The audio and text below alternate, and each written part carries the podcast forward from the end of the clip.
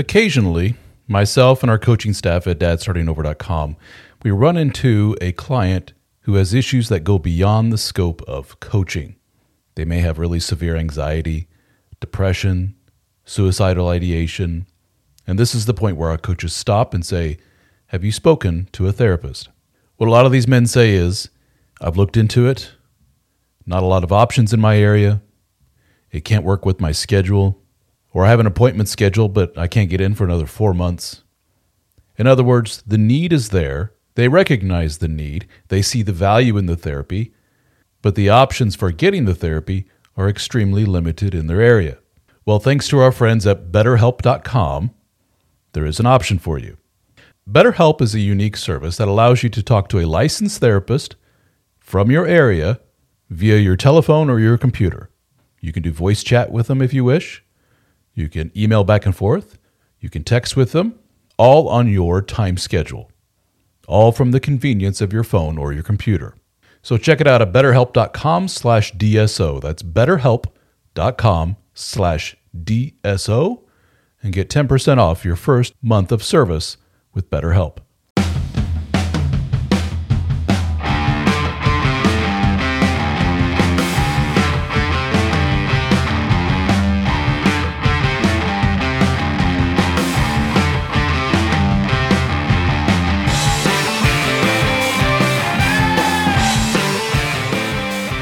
After talking to hundreds of men and reading stories from thousands of others, all experiencing the pain and regret of divorce and infidelity, well, you start to see patterns.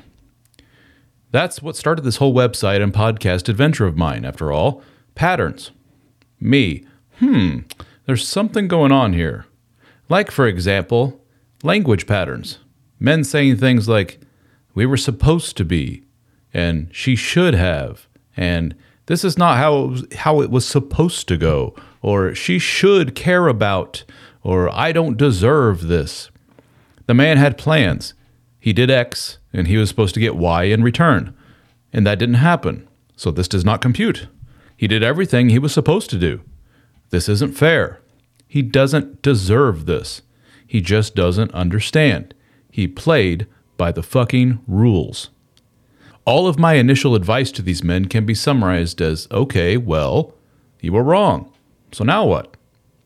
I'm not sure where and when it happened, but somewhere along the line, a large portion of the male population got together in a secret meeting and decided to put together a book about just the right kind of male behavior. I'm picturing a giant leather-bound tome called The Rules, with the subtitle of, Do These Things and You'll Have a Very Happy Sex-Filled Marriage for Decades. I've never seen this book, but from what I can gather, the contents include gems like Household Chores, Your Road to Insane Sex, Happy Wife, Happy Life, Never Rock the Boat or We Will All Die, and Men Are Pigs and Women Are Saints, Come to Terms with Your Awful, Shameful Sexuality. Here's an example of one of the readers of this fake book. This was posted on Reddit from a typical dude on the divorce forum. He says, Hi. I'm 47, and my soon-to-be ex-wife is 42. We have been married a long time, and we have an 18-year-old daughter. I found out about a month ago that she has been seeing another guy that she met online. As far as I can work out, he is a drunk, and he is always borrowing money off of her. I don't understand where it all went wrong. Pretty much throughout the marriage, I have done all the cooking, 75% of the housework, as well as having a full-time job, as well as any gardening, etc. I know I'm not good looking, but I've spent half my life looking after her. I feel half my life has been wasted. I gave up so much, and I have nothing in return. Then she does this. She didn't speak beforehand and say that she was unhappy. I feel so damaged. I don't think I will ever find someone I can trust. What now? Thanks for reading. Do you see the not-so-subtle form of, hey, what the fuck? This wasn't in the book.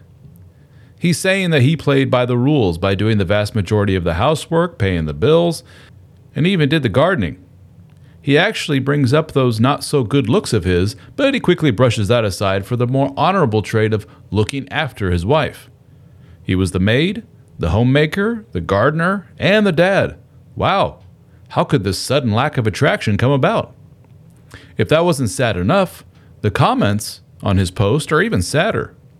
Not one person responded with the recognition of him doing absolutely everything wrong in his codependent description.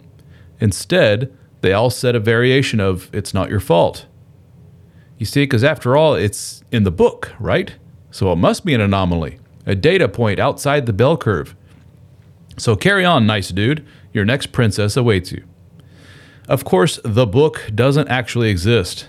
It's not a leather-bound creation with actual pages and text, but it's a metaphor for the rules and regulations a large group of today's men have in their mind. Where do these rules come from? Come from Hollywood? Disney? Conditioning in school? The lack of strong paternal figures? Too many single moms? Well, whatever it is, the conditioning has one interesting aspect. It is so damn strong and so damn pervasive that we ignore the obvious that is right in front of our faces. We focus on what should be versus what actually is. We focus on what we deserve versus what we actually got in life. It's like saying, this tiger is eating my face right now. Ouch. This can't be happening. All tigers are supposed to be awesome. This must be some kind of evil tiger-demon hybrid. Yes, that's it. As soon as this demon tiger is done here eating my face, I'll just go to the hospital, and then I'll see about finding another tiger. To further illustrate, here's a peek into the mindset of a typical codependent nice guy / provider at various milestones in his life. He may say something like, yes, that cute girl at school, she only likes jocks, but you know what? She's wrong. She is stupid, and she should like nice guys just like me instead. I would worship her. Man, a girlfriend would sure be nice. When will I have sex? You know what? All girls are sluts these days. Or something like, sure, the boss passed me over for a promotion, but you know what? He's an idiot. I'm the smartest one here. I hate this company. I should just quit. The whole company would crumble without me. Or, yeah, I caught my wife texting that guy at work, but it wasn't anything serious, and I'm being insecure and controlling. She would never hurt me and the kids. Or, you know what, we haven't had sex in a while, and she seems to hate it, but that's expected. She's stressed out and tired all the time. I need to help out more around the house. I will do 75% of the work instead of the 50%. This is what marriage is all about. It sucks, but what can you do? Or finally, you know, sure, my wife left me for that loser douchebag, but she obviously has mental problems, and I had nothing to do with this. These guys are given an inordinate amount of evidence and hints throughout their life that the present course of action is not correct. At the time, the evidence is just vapor, and it's not worthy of their attention. It's not concrete. The evidence is drowned out by the all-too-consuming anxiety and preoccupation for doing what we feel is right and expected, all to appease a panel of judges that doesn't exist, and it never has existed. It's not reality. It's just what you think should be. And damn it, we will go to our graves defending this fake book of rules. You need to stop living in the imaginary world of should. Understanding what is the starting point for real, true self-improvement. All else is just delusion. Everything else does nothing but soothe your inner baby. There is no real end game for the world of the nice guy. There's no mission. There's nothing to strive towards because it's not a game plan grounded in reality. It's like grabbing your Xbox controller and screaming at it and wondering why you can't get past level 1 of the game. Dude, look over and see what your buddy is doing. Just push the fucking buttons. Let's re-examine the milestones of a typical nice guy life and look at how applying the gift of seeing life as it is, in other words, reality, can help. So to say, yes, that cute girl at school, she only likes jocks. You know what? So maybe looking better and being more outgoing and confident is a good thing. Maybe I'm too shy and out of shape. Maybe I'm hanging out with the wrong crowd. My dad always used to say, if you walk with cripples, you'll start to limp. Well, duh, it makes sense.